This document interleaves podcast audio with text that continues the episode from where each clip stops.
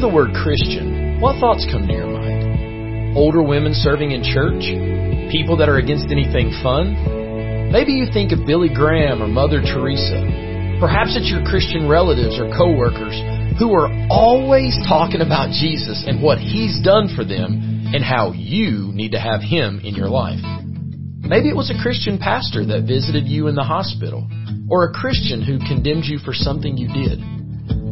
The truth is we've all had experiences with people claiming to be Christians, but what is a Christian supposed to be like?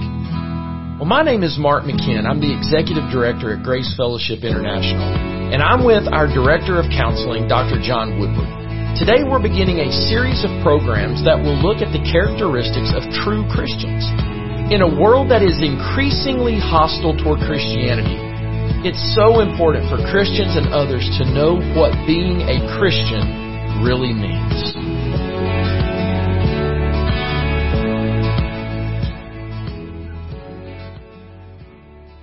So, John, the word Christian means different things to different people. Some view that positively, others view it as a negative thing. So with all of the various opinions, denominations, and cultural varieties, it seems like discussing what a Christian is is a really broad challenge. In many ways it is, Mark. But really, it's pretty simple. Well, that's good to know. All right, then, so tell me, what is a Christian? So let's define Christian by starting back to the first century, okay? The Christian was first used about 2,000 years ago to describe people in the area of Antioch who followed Jesus Christ. Antioch was in southern Syria at the time. They were called Christians because, unlike their Jewish counterparts or the Romans or Greeks, they confessed that they followed Jesus Christ alone and lived according to his teachings. Okay, yeah, that, that makes a lot of sense. A Christian is a believer in Jesus Christ. So we agree about that. But really, it's more than that, isn't it? Because in the Gospels of Matthew and Luke, for example, they report that even the demons, quote, believed, unquote, that Jesus was the Son of God, but of course they weren't Christians. No, they're not. But it is, it's important to know that the Bible says the demons believed that Jesus is the Son of God. They recognized him. But in James chapter 2 verse 19, it warns people who were just kind of going through the motions. He said, you believe that God is one, you do well. But even the demons believe and they shudder.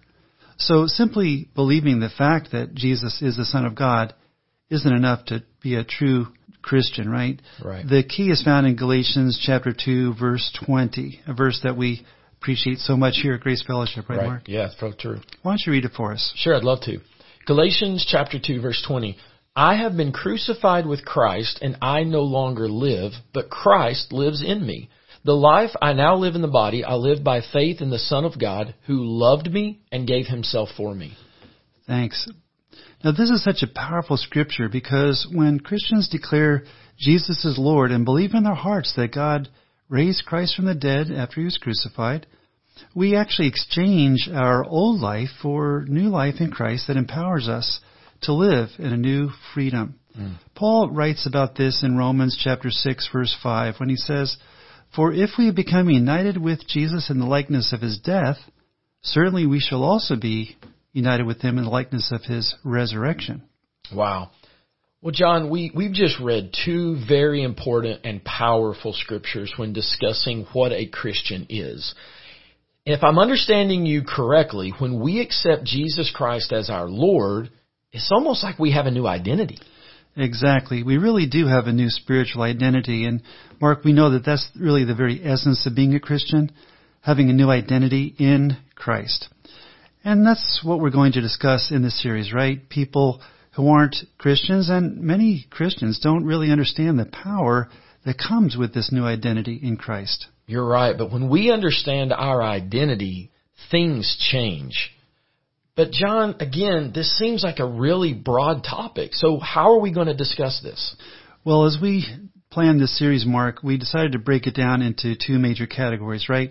So the first is that if we have our identity in Christ, who is Jesus Christ to us? And in the second half of the series, we'll look at what having an identity in Christ means to us at a personal level.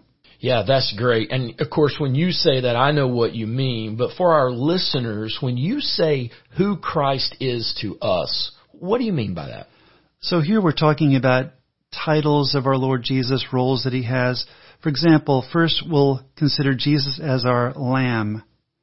In the book of John, for example, it says that when John the Baptist was baptizing people and when Jesus came to him to be baptized, remember the verse where he said, Behold the Lamb of God who takes away the sin of the world. That's Gospel of John chapter 1 verse 29. Yeah, I understand that. Powerful. As our lamb, Jesus is taking away our sin. Exactly. And the second key way that Christ impacts us. We're also going to look at the second way, which is that Jesus Christ is our Lord. We mentioned that a moment ago from what it means to be a Christian, that we confess Him as Lord. But we're going to unpack that a bit more, Mark, right? Where Romans chapter 12 verse 1 says, I urge you therefore, brethren, by the mercies of God, that you present your body as a living sacrifice, holy, acceptable to God, which is your reasonable service. And I love the fact that we're going to discuss that in more detail, correct? We sure will. We'll unpack that further. And like the third way Christ impacts us, Christ is our very life. Mm-hmm. In Colossians 3, for example, first three verses include these words, Set your mind on things above, not on things on the earth, for you died, and your life is hidden with Christ in God. So we'll be exploring what having Christ in our life looks like at home, in the workplace, and in our leisure time.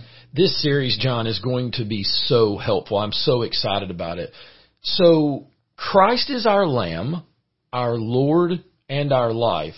What is the fourth way Christ impacts Christians? We'll also mention that Jesus Christ is our liberator. Man, I like the sound of that. I mean, who doesn't want or need freedom? Exactly. Me too. Jesus said to those who believed in him, this is in John's Gospel, chapter 8, If you abide in my word, you are my disciples indeed, and you shall know the truth, and the truth shall make you free. Ah, to be free from the sin that so easily entangles us. So right. And Jesus really offers that kind of freedom, right? We'll talk about freedom from sinful habits, temptations. We'll also look at the fifth way that Jesus Christ impacts us as believers in Him, and that is that Christ is our leader. Or should be. I mean, John, think about it. We say that, but I really question how many people live out that truth. It's interesting that you would say that, Mark, because as we move into the second half of our series, we're going to see how our self-centered flesh can get in the way of embracing our identity in Christ and really letting Him be the leader that He should be in our lives. Wow, man, that's that is so interesting. Can you clarify that just a little for us? Right. Let's do that. So, after we become Christians, we still have the choice of living a self-centered life. For example, being a slave to fears, hurts from the past, or habitual sin, or we can live a Christ-centered life. Remember the wonderful testimony of Hudson Taylor, yep. that pioneer missionary to China in the last, uh, well, in the 1800s. He called this the exchanged life, a term we like so much here at Grace Fellowship, right, Mark? Right. Where we give up our right to what we deserve or want in favor of allowing God to do His will through us. Jesus told His disciples, if anyone will come after me, let him deny himself and take up his cross daily and follow me. Matthew 16 verse 24. We often don't want to deny ourselves and that reflects the battle that often rages between our flesh and the spirit. But as Christians, embracing our identity in Christ can give us victory in that battle, right? That's so encouraging. And so in the second half of this series of sessions together, we'll look at four reasons that this is true. And the first reason is true that we can have victory in the battle is that we are children of God. That's our identity. 1 John 3 verses 1 and 2. Behold what manner of love the Father has bestowed on us that we should be called children of God, and such we are. We'll mm-hmm. talk more about that. Being children of God changes our very identity, which changes our privileges, our abilities, and the doors that are open for us. Will you explain what you mean there? Well, by doors that are open for us, we're saying that, for example, a leader of our country, let's say a favorite uncle, we would still um, be who we are in terms of our identity, but our identity with him would allow us to do things that our own natural identity wouldn't permit us to do. I see. And and that's exciting to think about, right? Because If my uncle, my favorite uncle, was the leader of the country, it would really open up a whole new level of life for me, wouldn't it? It sure would. And so when we compare that to Jesus, who is the King of Kings and Lord of Lords, if we're identified with Him, the one to whom all authority and power has been given, that opens some wonderful doors for us. It does. Well, in this series, what is the second benefit then of being in Christ? Well, we'll identify a second blessing in terms of our identity in Him, and that is that in Christ we are a new creation. At the core of our being spiritually, we're a new creation, as it says in 2 Corinthians 5 verse 17. Therefore, if anyone is in Christ, he or she is a new creation. Old things have passed away. Behold, all things have become new. I have some questions on that one when we get to it. But what is the third benefit of being in Christ? The third benefit we'll discuss is that in Christ we are a citizen of heaven. That reminds me of the old hymn, When We All Get to Heaven. What a day of rejoicing that will be. When we all see Jesus, we'll sing and shout the victory. Oh, I love that hymn too. Me too. Uh, we're going to discuss then how being a citizen of heaven affects us as believers here and now. Okay. This is really going to be an informative series. So far, we've seen that as one who is in Christ, we are children of God, new creation, citizens of heaven, what is the last benefit of being in Christ that we'll discuss? Well, we'll conclude by looking at how in Christ we are God's workmanship. Yes, we are. And I think people really need to grasp that. We are God's workmanship. Right, Mark. Paul wrote in Ephesians and told them, For we are God's workmanship, created in Christ Jesus for good works, which God prepared beforehand that we should walk in them. Ephesians 2 verse 10. There is a lot in that verse. Exactly. So often we dwell on our flaws, our failures, our negative emotions, ways we don't meet the standards we have set for ourselves or God has set for us. But as God's workmanship, we are what God wants us to be and equipped for God wants us to do. But more important as Christians, since we are God's workmanship, it's important to know God's view of what a Christian is. And that's what we'll be looking at in the series together. This all sounds very interesting.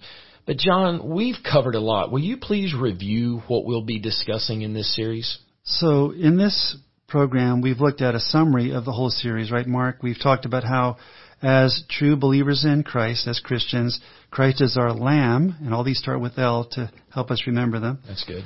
Uh, Christ is our Lord. Christ is our life. Jesus Christ is our liberator, and He is our leader.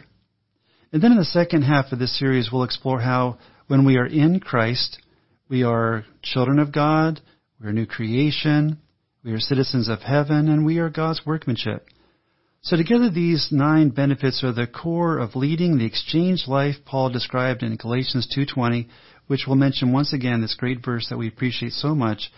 I have been crucified with Christ, and it's no longer I who live, but Christ lives in me. The life I now live in the body, I live by faith in the Son of God who loved me and gave himself for me. When we have finished the series, we will have learned how being in Christ gives strength and wisdom and freedom to us as believers. Thanks, John. This sounds like an important and exciting series. I look forward to hearing and learning in more detail what it means to be in Christ. Today we begin a series that will look at nine ways God has equipped Christians to live an exchange life.